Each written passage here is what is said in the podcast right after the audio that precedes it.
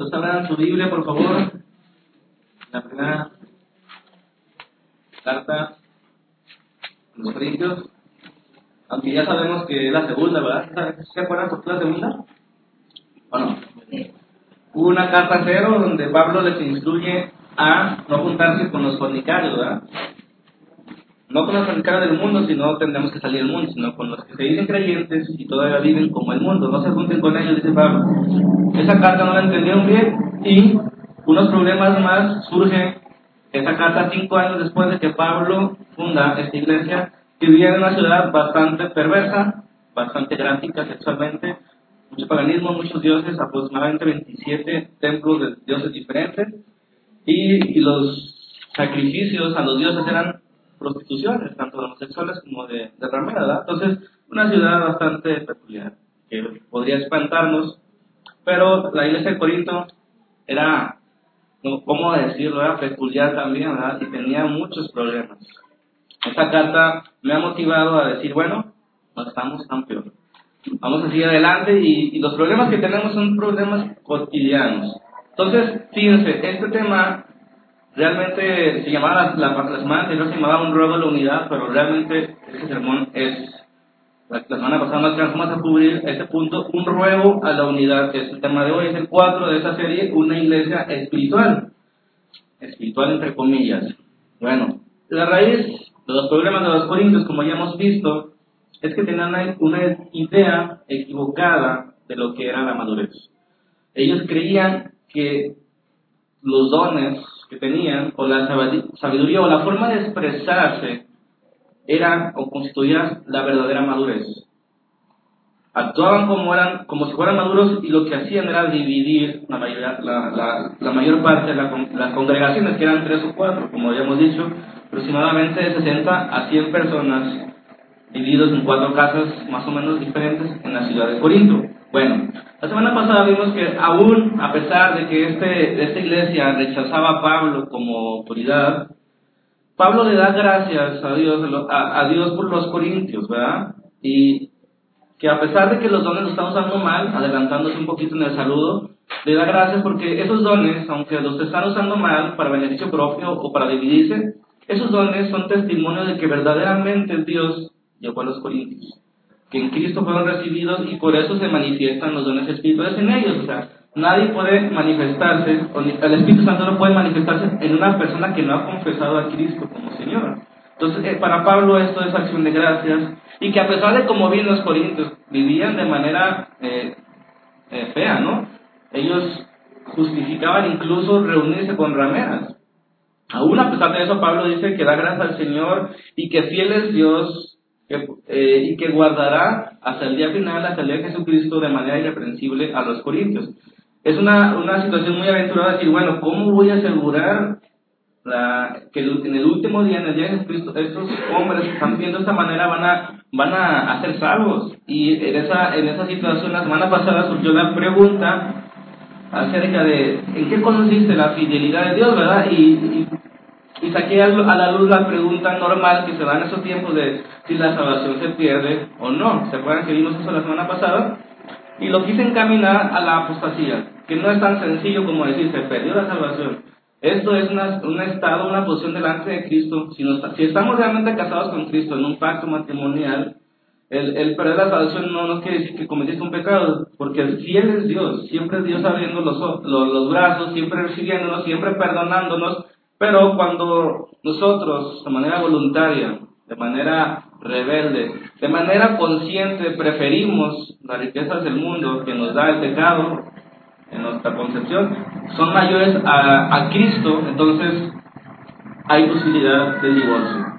Eso, en esos términos sí se puede decir, ¿verdad? Pero si se pierde o no se pierde, es una pregunta que, que no encaja en la Biblia. O si ha nacido de nuevo o no ha nacido de nuevo. ¿Se acuerdan que también vimos ese punto?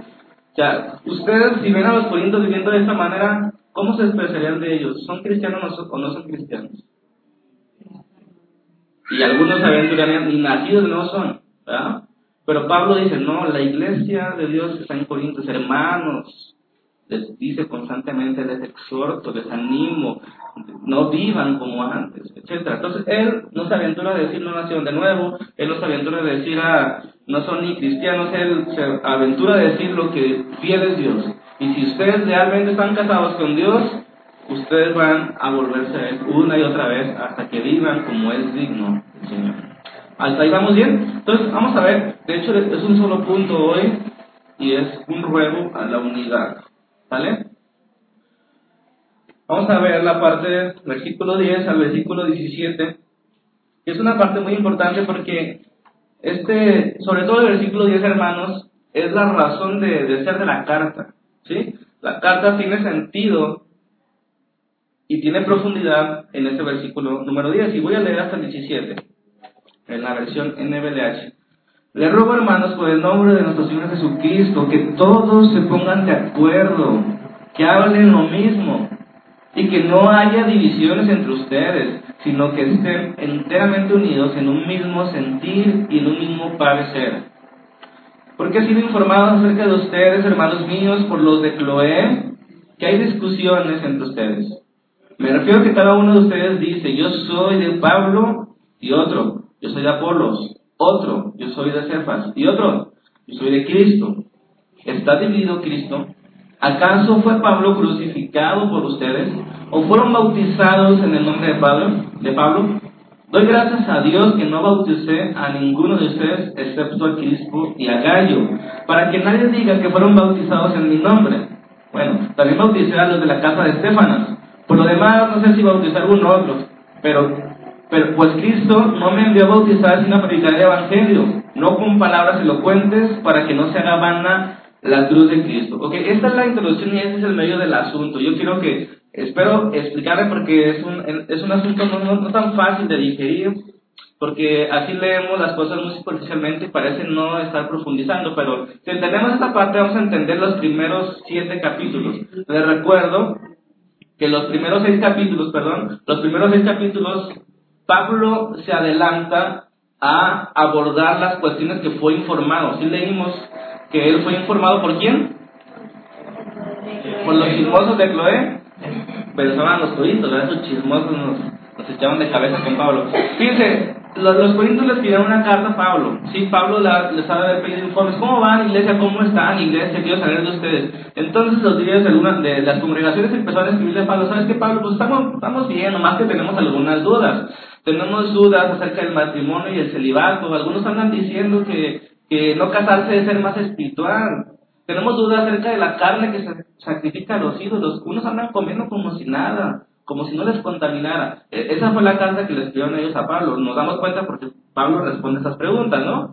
Etcétera. Pero no les responde primero dos preguntas, sino se va de lleno sobre la situación de la información que recibió de, de afuera. Lo de Chloe era posiblemente lo de una casa de, de Efeso, ¿verdad? De, de, la iglesia, de una iglesia en Éfeso, perdón, de Éfeso. Entonces ellos le informaron, ¿sabes qué? Fuimos para allá y vimos estas circunstancias. Entonces Pablo dice, cambia el orden y comienza por eso. Entonces la primera, los primeros seis capítulos es la respuesta de Pablo ante los informes de afuera, ante las situaciones más graves en consideración de Pablo. Entonces, ¿entendemos eso bien? ¿Sí? La primera parte es esa, ese tono de, la, de Pablo es un poquito más áspero, un poquito más duro, insistente, eh, exhortándolos a, a, la unidad.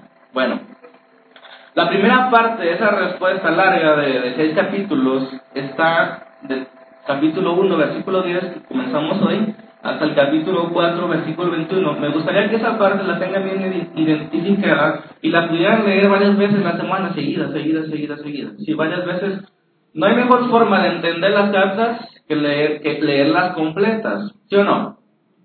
Entonces, una carta es, es, completa, es, debe leerse de corrido. Y, y, en esta ocasión es muy larga, fíjense, curiosamente, eh, las preguntas de los corintios eran cuatro o cinco preguntas, pero Pablo le responde una carta súper larga. Antes las cartas se, se, escribían en rollos, ¿sí? en pergaminos. ¿Saben cuántos medía aproximadamente la, carta de los corintios? ¿Una idea? ¿Menos? Bueno, nada más 6 metros ya. 6 metros aproximadamente medía la carta de, Pablo los y se tardarían en leerla de, de, inicio a fin una hora y media. Entonces, Eso era lo que se hacía, se leían las cartas completas, no es, vamos a explicar lo que quiso decir Pablo. En aquellos momentos no era necesario explicar porque pues, estaban viviendo situaciones que entendían todos, o sea, en, su lenguaje. Pero nosotros sí necesitábamos estudiar las circunstancias que estaban viviendo porque ya pasaron muchos años, ¿sí? casi dos mil años y entonces no entendemos ni la cultura, ni el lenguaje, ni los tiempos. Entonces, por eso es necesario explicar tanto. Si no fuera necesario con leer una y otra vez, ah, pues ya sabemos qué quiere decir. Pero sí es bueno leer largo para saber más o menos la idea, las ideas hacia dónde van. Y ya podemos explicar algunos temas que se desprenden de esas ideas, que son obvias para los corintios, pero para nosotros no tanto. Bueno, entonces la razón, la petición es, vuelvo a repetir, el versículo 10, ¿sale? ¿Cuál es la petición? Le ruego, hermanos, que por el nombre del Señor Jesucristo, que hablen todos una misma cosa. Ok. Esa es la primera, la primera petición. ¿Qué significa esto? Y me gustaría darles una historia, o más bien contarles la historia del capítulo 1 al, versículo, al capítulo 4 de corrido, en lo que más o menos entienden el, el, panorama general y ya después vamos abordando parte por parte. ¿Les parece bien? Entonces les voy a leer, porque para que no se me pase nada, una, una, una, un panorama amplio de esta sección del 1.10 al 4.21. Fíjense bien. El versículo 10 es el propósito de la carta. Les suplico, hermanos que viven en la unidad, libres de las divisiones, y que arreglen sus divisiones y vayan hacia la misma dirección Luego tenemos la razón por la que se están dividiendo del capítulo 1.11 al 17. Estoy sacando esto a la luz desde el principio, aunque esa no es una de sus preguntas, hermanos, porque he oído que esto es lo que en verdad pasa, que ustedes se han dividido y se han enfrentado unos con otros. Ustedes no pueden separar a Cristo, ustedes lo saben. Nosotros no fundamos escuelas separadas, sino un solo pueblo. ¿Sí? El versículo 18 al 3.16 es otra sección más amplia, que es una confirmación de la situación, una explicación de la situación. Dice, si vivieran de acuerdo al Evangelio, en vez de andar coqueteando con la sabiduría mundana, no tendrían estas rupturas. ¿Por qué? Porque todo lo que hay que hacer es recordar que Jesucristo nos salva por medio de su crucifixión para mostrar que nos ha salvado realmente. Ningún filósofo va a pensar en la cruz como una idea grandiosa. Entonces, si la filosofía no puede concebir el hecho más básico del Evangelio de Dios, ¿por qué actúan como si la filosofía fuera a llevarlos más profundamente a la verdad? ¿Y por qué apartan a su compañero creyente de la cruz con algo tan secundario como un planteamiento filosófico? Tanto ustedes como yo estábamos allí cuando los corintios recibieron el Evangelio inicialmente. Y ambos sabemos que ustedes no eran buenos candidatos para ser del élite de la sabiduría, el hecho de que Dios escogiera individuos de, pobre calibre para hacerlo su pueblo muestra que Él opera según las normas de la filosofía. Ninguno de ustedes merece nada, entonces vivan en unidad como los receptores de la elección inmerecida de Dios. Fíjense cómo está comparando la sabiduría que ellos tenían. Para ser discípulo de uno de los grandes filósofos habría que ser elocuente. Entonces Él les está contradiciendo eso. El Espíritu Santo hizo milagros en ustedes y cambió su vida por medio de mi predicación. ¿Sí? Y obviamente, ustedes recuerdan que yo iba nervioso y, y, y sin ingenio, sin elocuencia. Obviamente Dios aprueba mi evangelio de la cruz y no su filosofía, porque si yo yendo nervioso y sin elocuencia, Dios hizo milagro en ustedes, su filosofía no puede hacer eso por más elocuente que sea. Los seres humanos no llegamos a conocer la verdad del Evangelio por medio de especulaciones. Dios nos, nos la ha mostrado a través de su revelación clara, precisa, para que solo Dios sabe lo que hay en su propia mente. Él acaba de revelarnos su verdad y esta se reveló en la cruz. La llamada élite sabia está formada por quienes rechazaron y crucificaron a Jesús. Entonces, ¿qué saben ellos? La forma de alcanzar la verdad de Dios es por medio de la revelación del Espíritu Santo, no por una filosofía de improvisación que suene impactante. Cuando yo llegué a ustedes eran en verdad ignorantes, entonces no me digan que después de cinco años ahora sí son sofisticadamente, eh, filosóficamente, perdón, sofisticados. Yo les di el Evangelio de la manera más simple que pude. Ustedes todavía son bebés, anhelan verdades profundas, pero ni siquiera pueden entender lo sencillo. Ustedes se comportan como seres humanos no espirituales. La ruta que ustedes escogieron los lleva cada vez más al infantilismo. Crezcan concentrándose en la verdad madura, el Evangelio, y dejen de golpearse unos a otros como niños chiquitos. Apolo y yo, además de ser servidores de Cristo y otros hermanos de buena reputación, trabajamos para Dios. Él es el Señor a quien seguimos, no a ningún humano astuto. Hasta los más importantes entre nosotros son labradores y esclavos en la casa de Dios. Ya sea que construyamos o destruyamos el templo de Dios, ustedes cuídense, porque están dividiendo el templo de Dios en cuatro piezas.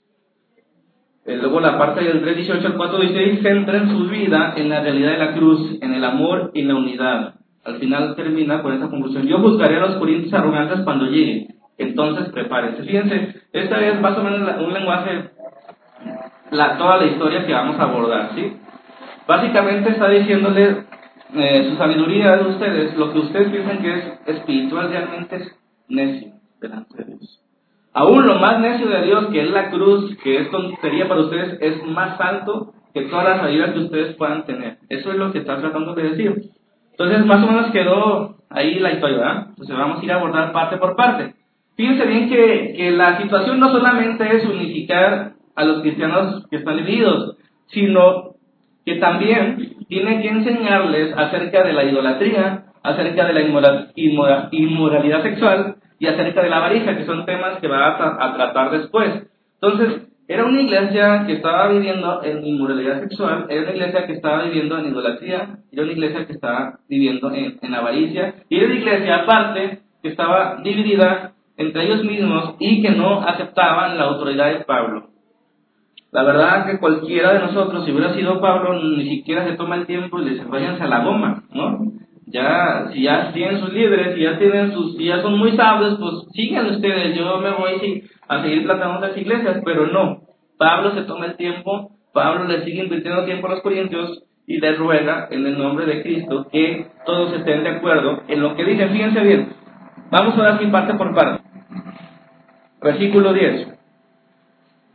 Quiero, quiero, quiero que entendamos esta parte, hermanos, porque vamos a, vamos a enfatizar hoy nada más en el versículo 12 que es central. Yo soy de Apolo, yo soy de, de, Pablo, yo soy de César, yo soy de Cristo. ¿Sí? Fíjense. Le ruego pues, hermanos, por el nombre de, Señor, de nuestro Señor Jesucristo, que hables todos una misma cosa. Si nos quedamos ahí, si nos quedamos con el, en el lenguaje ¿Qué, entienden ustedes cómo hablar todos una misma cosa? ¿Qué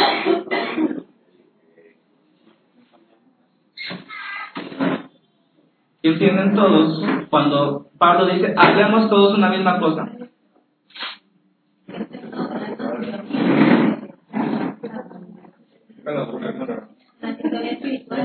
Que todos estemos en una sintonía espiritual, ¿qué más?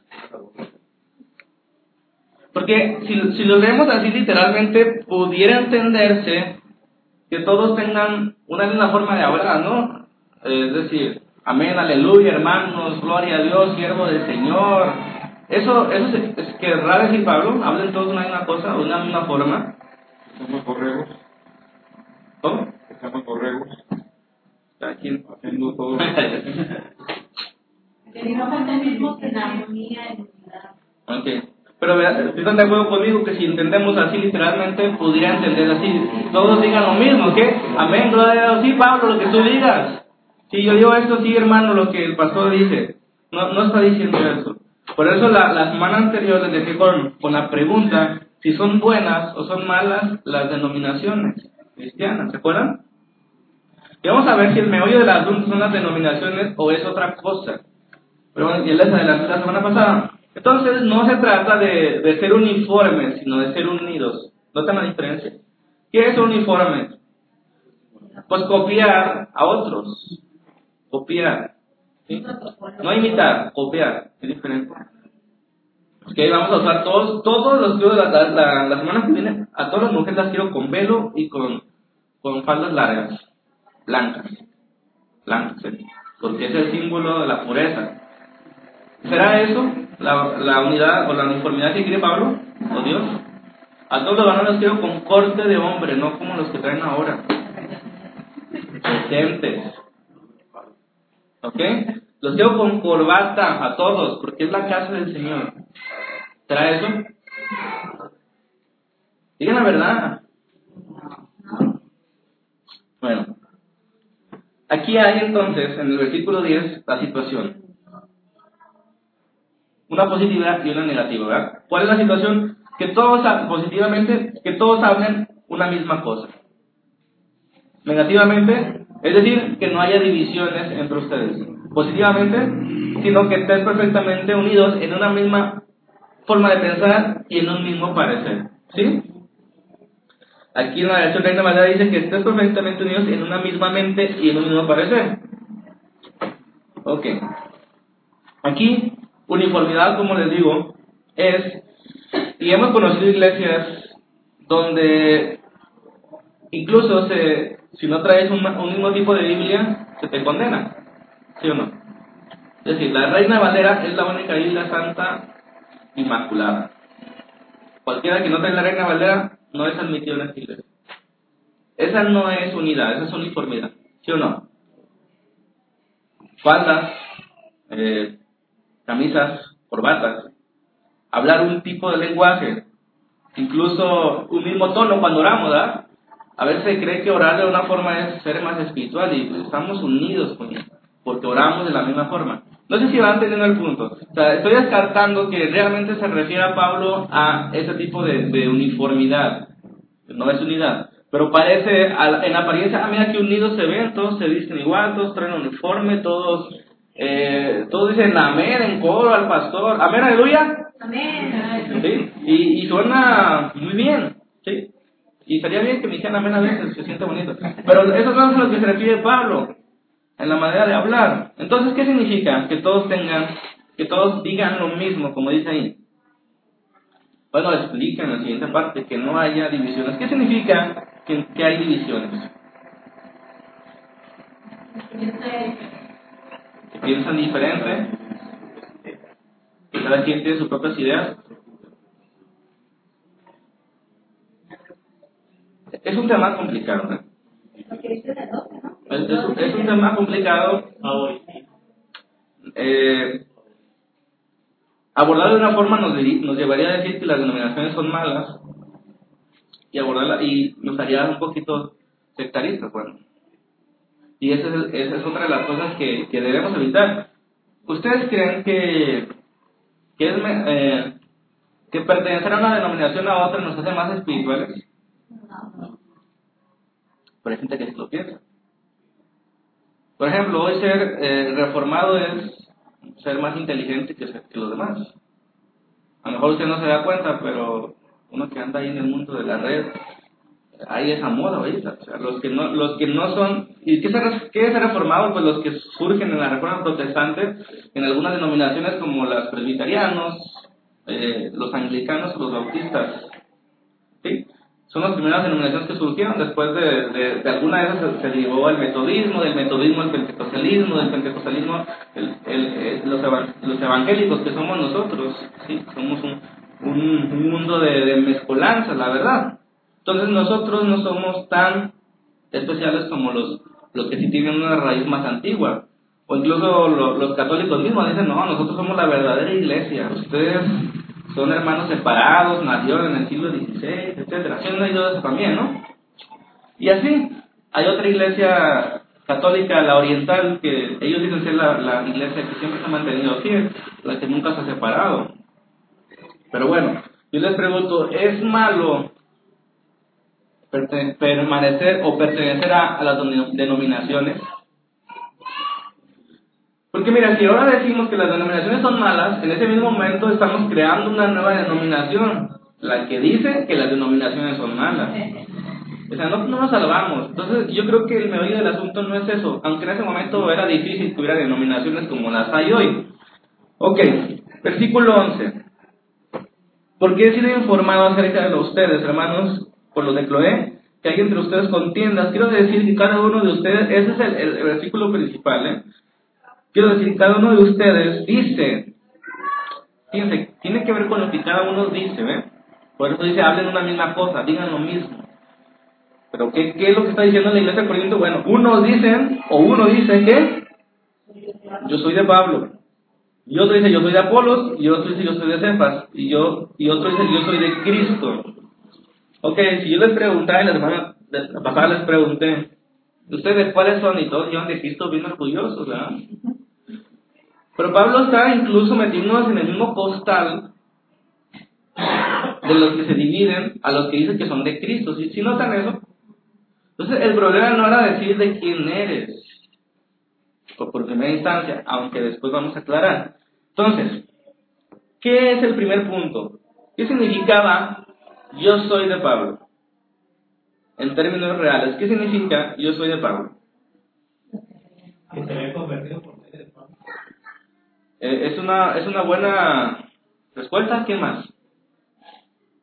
Fíjense.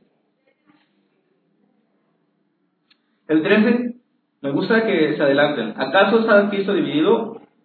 ¿Fue Cristo crucificado, perdón, fue crucificado Pablo por ustedes o fue bautizados en el nombre de Pablo? Fíjense, lo, lo, que, lo que algunos dicen es que en la iglesia de Corinto se, se fue formando por, por los que eh, fueron convertidos o bautizados por el apóstol Pedro, por el apóstol Pablo o por Apolos. ¿sí? Y otro grupo que decía, bueno, yo no pertenezco a la esquina, yo soy de Cristo y nosotros somos más espirituales porque no andamos con, siguiendo a hombres. y así suena el día de hoy también eso. Una pregunta, está diciendo lo de Pablo, aquí en esta denominación que, es la de oración del señor Olivares, ¿qué, qué, qué, qué lugar tiene? Porque yo me he dado cuenta de que cuando hablan de él, hablan de alguien sobrenatural, o una persona, una persona eh, es muy diferente a todos los demás. Entonces, entonces este, yo he visto esa situación. ¿no? Entonces, Pero yo Pablo, creo que él, él con el cargo que es, lo que es Pablo, ¿no? Ah, la vamos a contestar en el capítulo 3 eso, pero pues nomás usted entiende eso. Todos. No, yo pienso que no, no aquí, en otros lados. Ah, bueno. Yo he escuchado, ¿eh? Ah, bueno, en otros lados dicen- Porque ya le hacen un este. Mira, vamos a ver eso ahorita. No, eh, es una buena asunto porque sí es cierto, o sea, sí es cierto también. Hay gente que, A la señora Vicky la condena. hay gente que, levanta a los hombres, ¿sí o no? Hay gente que levanta a los hombres, pues es, es cierto. Es cierto, hay gente que levanta a los hombres. Pero de hecho el pastor ya ha dicho, yo no soy yo, sí, yo no soy Claro, pero es más, Yo no estoy diciendo A que la gente. La gente lo toma en cuenta así. De hecho, este asunto de Pablo es un buen ejemplo porque muchos decían, yo le pertenezco a Pablo. ¿Sí? ¿Qué quiere decir eso? No, Pablo ni en cuenta, ¿eh? Y Pablo no, no eh, ¿cómo se dice? No aprobaría. ¿Por qué están diciendo? De hecho, lo dice en el versículo 13. ¿Acaso fue crucificado por ustedes? ¿O fueron bautizados? Entonces, lo mismo pasa con Chile no avala lo que la gente eh, admira además, o no sé. Ustedes saben ya la historia, más o menos. Pero puede ser que, que, una gente lo vea así. ¿Por qué? Pues porque lo ve muy, ¿cómo se puede decir? Espiritual, ma- lo impacta su forma de enseñar. Algo le gusta, ¿no? Y lo sobreexalta a un lugar donde no. Entonces en el capítulo 3 Pablo pone donde deben ir exactamente los líderes, los servidores. Pero fíjense, los corintios no, iban por ese rumbo. Ellos no sobresaltaban, todo lo contrario, denigraban a Pablo. Que tampoco se trata de eso, ¿eh? Y él va a defender su, su posición. Eh, ¿Vamos bien hasta ahí? Pablo no estaba contento de que se dijera eso de él. Él no fundó un grupo y le dijo, ustedes tienen que decir, ustedes tienen que morir con mis ideas, ustedes tienen que seguirme, ustedes si, si otros dicen otra cosa, ustedes levanten y dicen, no, Pablo nada que ver. De hecho, lo- ellos lo usaban simplemente de pretexto, ¿sí? Seguramente eh, había dos problemas sobre Pablo. ¿Por qué no aceptaban los corintios a Pablo? Bien, ese es, el, ese es el primer punto. Y eso es claro, tanto en la Biblia como, o sea, como eh, ¿cómo se puede decir? Si lo deducimos de lo que están diciendo de Apolos, lo, lo podemos eh, deducir claramente. Pero la Biblia lo, lo dice, lo dice, Pablo lo insiste muchas veces. Yo nunca fui de ustedes eh, con palabras persuasivas. Incluso iba con mucho temor y temblor. Iba, iba nervioso. Entonces, su estilo de hablar era poco impresionante. Entonces, lo despreciaban. ¿Por qué? Pues porque lo- ellos veían a gente que, que en su- eh, ahí en la, en la ciudad de Corinto había conferencistas que cada semana iban y, y recitaban su, su, su, su filosofía, ¿no? Su elocuencia. Y fíjense, ¿cómo, ¿cómo la gente decía, este es buen orador, este es sabio? La capacidad de improvisar. ¿sí? No era de que prepararan algún sermón y vamos a ver qué vamos a preparar, voy a preparar una- un buen mensaje, no. En ese momento competían los filósofos y sacaban un tema, el que sea, y comenzaban a, ¿cómo? A discutir, pero era la improvisación lo que determinaba, o sea, el adorno de sus palabras, pero improvisadas, no preparadas. Lo que determinaba que alguien era sabio o no. Entonces comparaban a Apolo, fíjate, Apolo sí improvisa. Y Pablo siempre con lo mismo, siempre con lo mismo. Ya, ya, ya queremos crecer. Eso es leche, decían. Pablo no es espiritual, Pablo no es sabio. Apolo sí. Entonces, esa era la situación. Pablo no lo aceptaban por su manera de expresarse, por su personalidad incluso. Era, dice la historia, era chaparro, narizón, calvo y, y las piernas así chuecas. Así, así era, eso dicen. Estaba fequito el Pablo, pero tenía buen corazón. Este, Lo bueno que no había fotos en esos tiempos, porque el, el buen corazón no sale en las fotos, ¿verdad? No traía lentes. No había, no creo que había lentes. ¿Qué más rechazaban de Pablo? Eh, él no quería aceptar dinero de ellos. ¿sí? Él podía aceptar. Él tenía el derecho de aceptar dinero de ellos. Y de hecho ellos querían darle dinero. Porque en esos tiempos, algo que se llamaba, que se, le llamó patronazgo, era los que tenían dinero, los anfitriones de las iglesias o de las asociaciones en aquellos tiempos de filósofos, ellos daban dinero para que el filósofo se dedicara nada más a eso. Entonces Pablo dice, no, yo no quiero nada de ustedes. Yo no, porque ustedes me quieren comprar para que yo diga lo que ustedes quieren oír. ¿sí? Pero en cambio en otras, en otras partes sí recibió dinero, sí, sí recibió apoyo. Pero aquí dijo, no, no quiero saber nada de, de esa situación con ustedes. Prefiero, eh, en el capítulo 9 dice, prefiero anunciar gratuitamente el Evangelio y esa es mi verdadera recompensa. ¿Se acuerdan? Bueno, eso criticaban de Pablo y seguramente nadie era, de los, de los cuatro grupos, nadie estaba realmente con Pablo emocionalmente. Eso decían para distinguirse de los demás. O sea, estaban peleando y ponían de pretexto a esos, esos muchachos, Pablo, Apolos, que ellos, repito, no tenían nada que ver con esas divisiones. Es como si dijeran, no, pues el pastor Chuy predica bien, pero a mí me gusta más... ¿Quién? ¿Quién les gusta ver? Uno, uno famoso. Armando Dulce. Es más espiritual. Entonces ahí los, los aficionados hacen sus peleas, ¿no? ¿Sí o no? Eso, eso es lo que vemos. Pero Chuy incluso Dulce son amigos. En su momento fueron muy amigos. Y, pero la gente hace esas divisiones. Entonces yo quiero que quede claro que Pablo y Apolo no estaban peleados. Y ese era el principal enfrentamiento ¿sí? entre Apolos y Pablo de los Corintios, por esa situación de la elocuencia. En Hechos capítulo 18, vamos rápidamente, vemos que cuando Pablo establece la iglesia en Corinto, en el capítulo 24 y 25, se dice que llegó entonces a Efeso un judío llamado Apolos, era un judío, ¿eh? natural de Alejandría, Alejandría era una ciudad importante, varón elocuente, ¿qué, qué le dice eso? Que tenía en, el- en los términos, términos griegos era un buen orador, ¿sí? Y poderoso en las escrituras. Estaba pesado Apolos, ¿eh?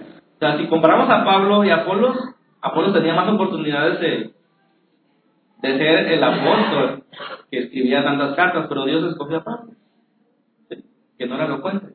Y nosotros pensamos que Pablo es de lo más elocuente que hemos tenido, ¿no? Y ciertamente sí, pero no era tan elocuente como otros de sus tiempos, incluso creyentes como Apolos. Este había sido instruido en el camino del Señor y siendo de espíritu fervoroso, hablaba y enseñaba diligentemente lo concernente al Señor, aunque solamente conocía el bautismo de Juan. Bueno, ahí se dice que Apolo era fregón y por eso los corintios lo, lo querían más. ¿Sí? En el 26 al 28 vemos, comenzó a hablar- con denuedo en la sinagoga, pero cuando lo oyeron Priscila y Aquila le tomaron aparte y le pusieron más exactamente el camino de Dios. porque él no conocía el Espíritu, como dice.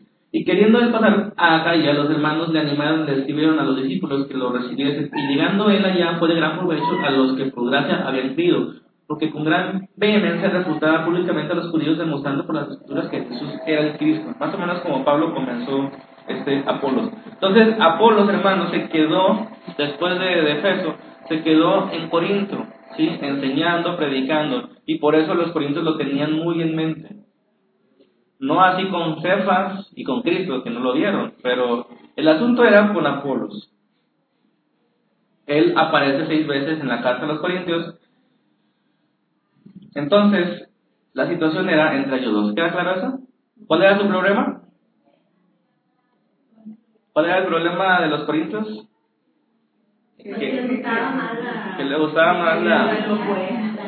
Quizá tenían eh, mejores herramientas para expresar o improvisar acerca incluso de la cruz, ¿no? De la cruz de Cristo.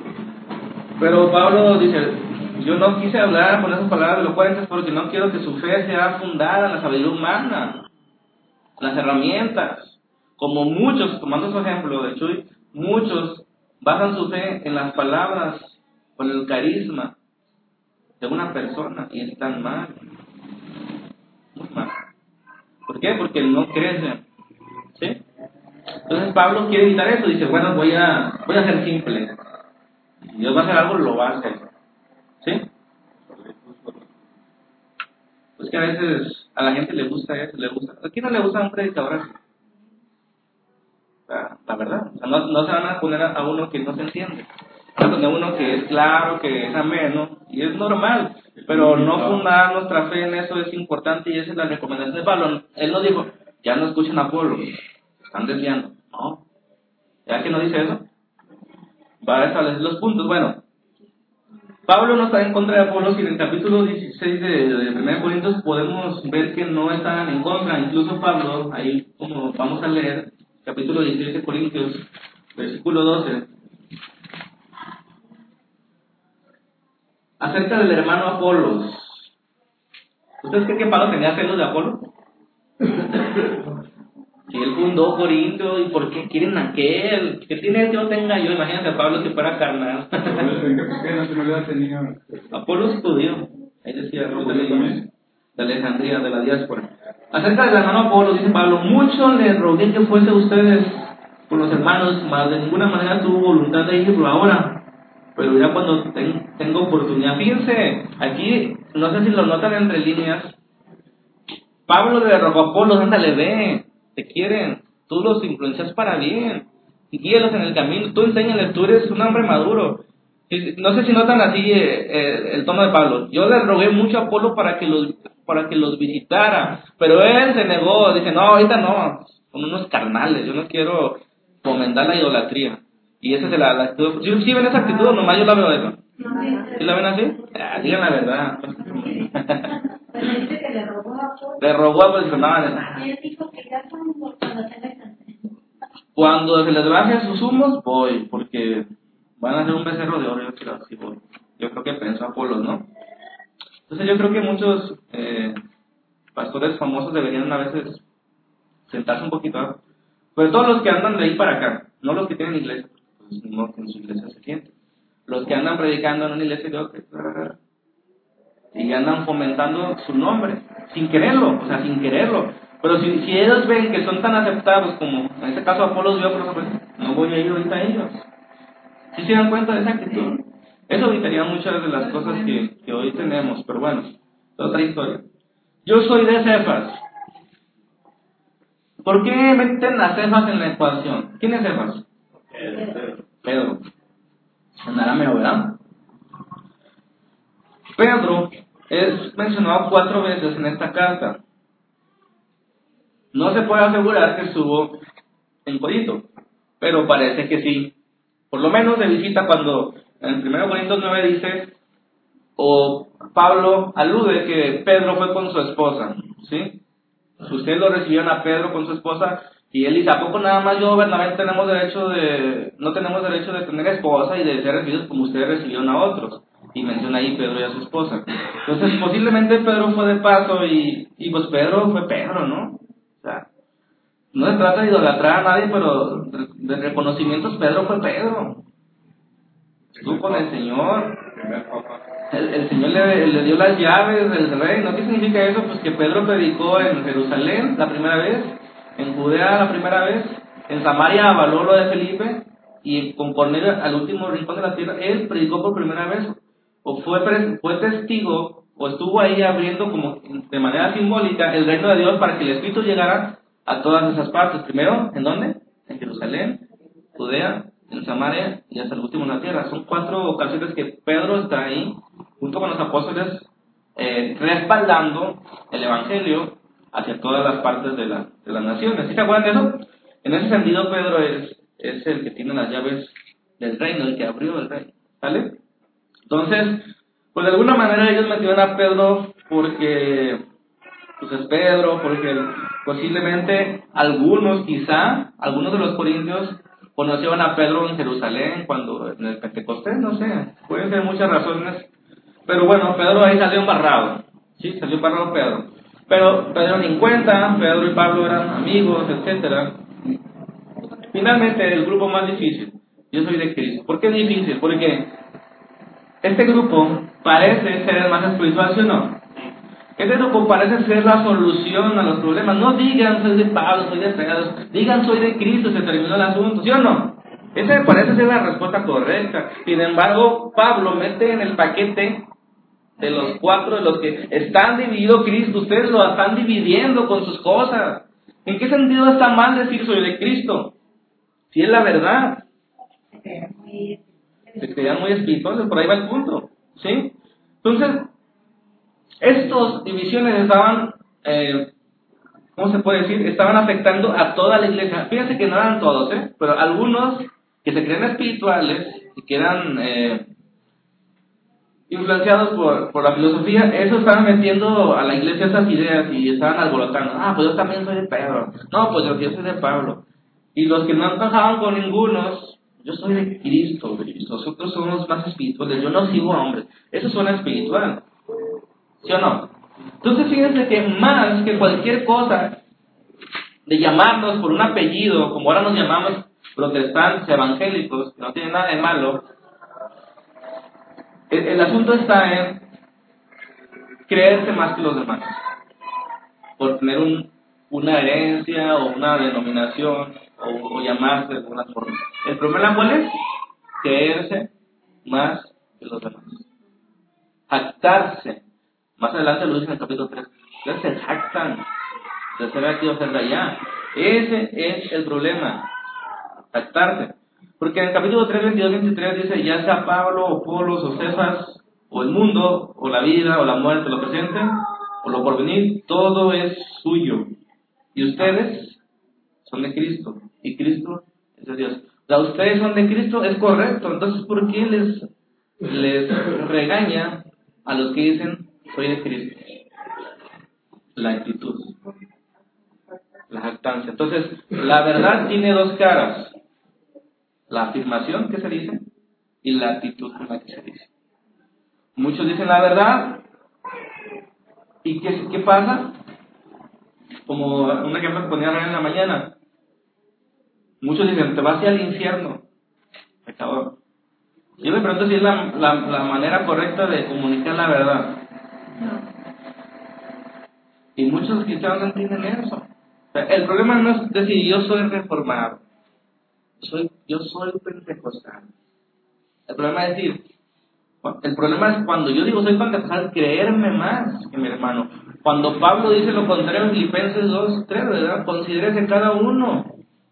Considérese cada uno el menor o considere al otro superior a sí mismo. No busquen el bien propio, busquen el de los demás. ¿Notan eso? ¿Y qué pasa con las denominaciones?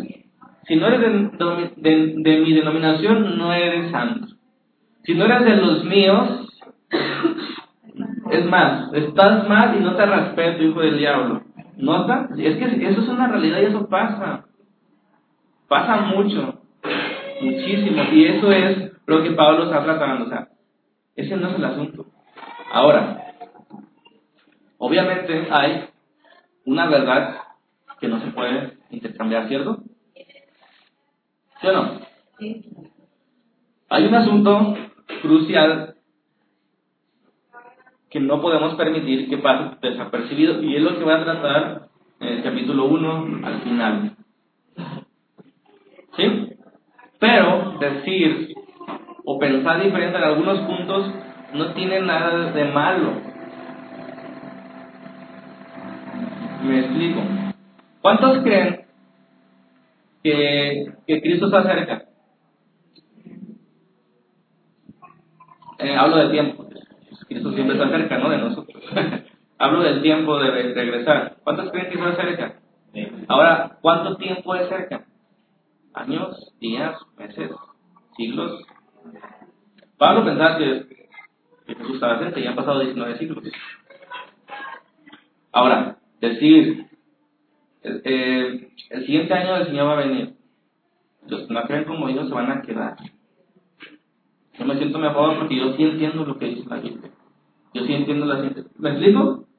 Y esta situación no es una cosa eh, importante en la que tengamos que pensar igual. ¿Sí, ¿Sí? ¿Me entiende el punto? Nos vamos a pelear porque tú piensas que va a venir en el 2015, no, 2019, ella que en el 2020, Felipe que en el 2025, hermana Jacqueline que mañana. O sea, nos vamos a pelear por eso. Sin embargo, nos peleamos por eso. ¿Me explico? ¿Y qué hacemos? Van a la cruz de Cristo porque aumentamos tanta sofisticación a nuestros sistemas denominacionales que decimos, si no crees esto, esto, esto, esto, esto, esto, esto, esto, esto, esto, esto, esto, y esto, y de esta forma, y de esta manera, y con este énfasis, tú no eres creyente ni cristiano. Y Pablo dice, no, la cruz de Cristo es lo único que no podemos intercambiar. ¿Me explico? Y vamos a ver la siguiente semana eso, pero el, punto era ese, hermanos. No podemos menospreciar a nadie. Ni siquiera a los que de verdad estén fuera del reino, mucho menos a ellos. O sea, ¿cómo menospreciar, cómo burlarnos, cómo hacer menos a una persona que, que está mal en posición con Dios? Porque qué diferente, supongamos, de los testigos de Jehová, que en la consideración mía y de muchos no están dentro del reino por sus creencias acerca de Cristo. Son muy diferentes que tuvieron que cambiar la Biblia en algunas partes para que cuadrara. ¿Sí me explico? O sea, ¿cómo comportarnos con ellos? Y es, difícil, pero el amor. Eso no, no significa que no hablemos la verdad. Pero puede ser, la verdad tiene dos caras. ¿Cuál? Lo que se dice y la actitud con que se dice. Para los corintios, la verdad no importaba. Lo que se decía no importaba, sino cómo se decía. Como Pablo lo decía muy simple, Pablo, queremos más carne, tú nos hablas muy sencillo. Joven.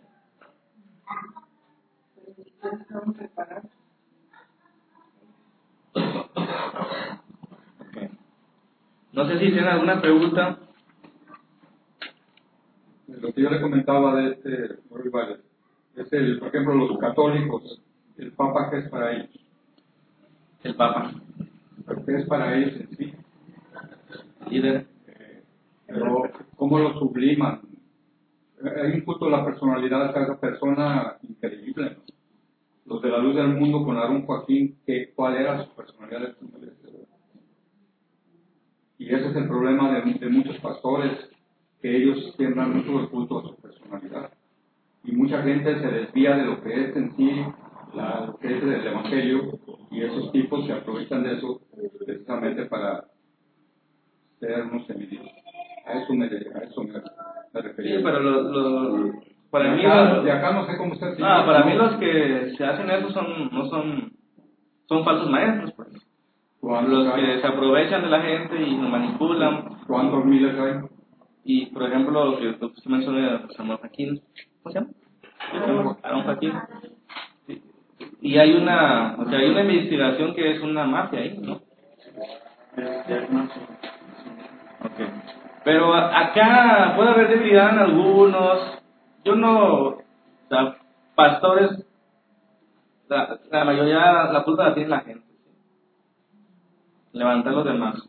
Quizá ellos podrán enfatizar más, más y más, más, más y más y más. Y tomar algunas precauciones extras, pero no es su culpa.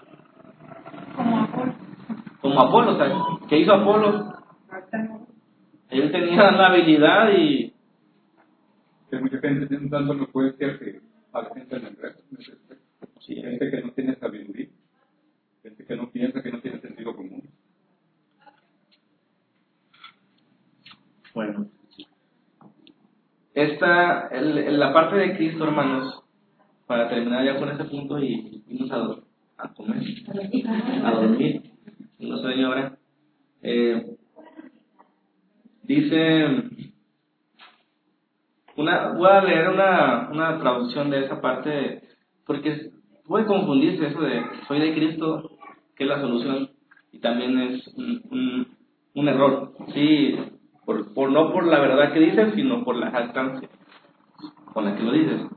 Pero aquí Pablo está tratando de, de- de decir, es absurdo, puede ser Cristo un elemento más de sus piedras a construir en el templo, es decir, Pablo es una, Pedro es otra, Apolo es otra y Cristo es otra. ¿Puede ser Cristo dividido de esa manera y ser un simple elemento más? O otra versión dice, ¿quieren decir ustedes que Cristo ha sido repartido de tal modo que solo un grupo lo tiene? Es- Esa es, esa es la implicación para mí más de ese versículo. O sea, lo- los que decían yo de Cristo, ¿quién está tratando de decir que Cristo tiene exclusividad con ustedes y que solamente está en ustedes? ¿Sí ¿Se dan cuenta del punto? Ese es el punto, hermanos, de, de las denominaciones. Que muchos de los que las profesan y las exaltan es eso.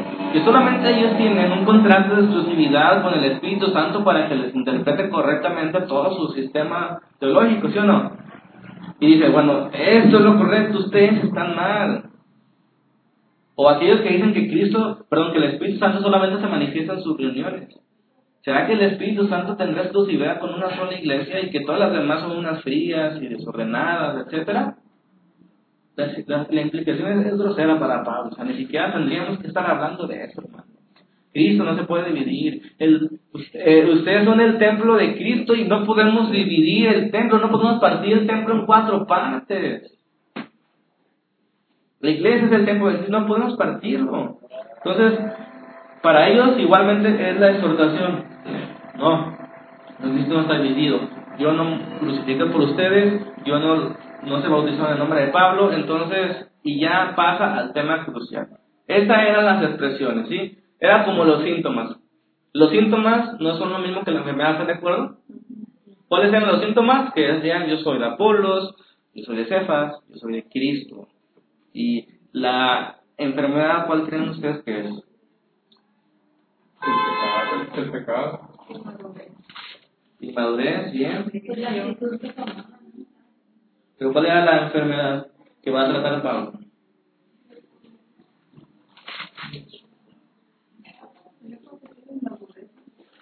La desunidad es una manifestación de la enfermedad. ¿Pero cuál era la enfermedad? Pues la inmadurez. Que eran niños, ¿no? En el 13 dice, les quise hablar como espirituales, pero todavía son niños. ¿Y cuánto tiempo lleva la iglesia? Cinco años. Bueno, vamos a dejarlo ahí. ¿Cuánto llevamos aquí? Sí, ya casi. Hace dos mil años que vino Cristo y hay madurez todavía. Pues esta semana vamos a, a abordar el versículo 17 en adelante. Esta 17 es la última parte de esta sección pequeña. Dice, pues no me envió Cristo a bautizar, sino a predicar el Evangelio. No con sabiduría de palabras, para que no se haga vana la cruz de Cristo. Este, hermanos, es, es lo crucial para Pablo. Ustedes pudieron decir, hacer lo que quieran, pero si no entienden esto, o si entendiesen esto, no se partirían de esa manera. Y les quiero dejar la pregunta ¿eh? ¿el bautismo es necesario o no? Porque aquí Pablo dice algo que parece insinuar. Cristo no me mandó a bautizar, sino a predicar el Evangelio. ¿Sí que? ¿Necesario? Vamos a... ¿Tiene alguna pregunta ya para ir? Vamos a ver. Pónganse de pie si gustan, ya para... que Se vayan de comiendo ya. Señor, damos gracias por este día, por la oportunidad que nos das de reunirnos aquí, Señor, en una iglesia, que buscamos ser unidos, correr hacia el mismo lado, tener el mismo sentir. Señor, no solamente hacer cosas buenas, sino hacerlas con la motivación correcta y con la actitud correcta. Que si vamos a hacer cosas pequeñas o grandes, podamos hacerlas todos juntos, Señor. Que no haya entre nosotros celos, contiendas o decir yo mejor hago esto porque es mejor, yo hago aquello porque es más espiritual. No, Señor, que podamos ser uno, podamos correr hacia lo mismo, paso a paso. Entendiendo, Señor, que nos falta madurez, nos falta entendimiento, nos falta crecimiento.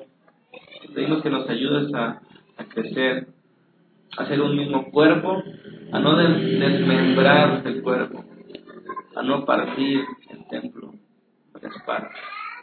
Ayúdanos, Señor, a entender más y más la unidad y el amor. Pido que bendigas a mis hermanos en esta semana que comienza, en sus trabajos, que abras puertas, que los respaldes, que los que tienen negocio puedan crecer más y más y los que tienen un trabajo que puedan cuidarlo y, ascender. Todo esto, Señor, te lo rogamos, te lo suplicamos en el nombre de Cristo Jesús. Amén.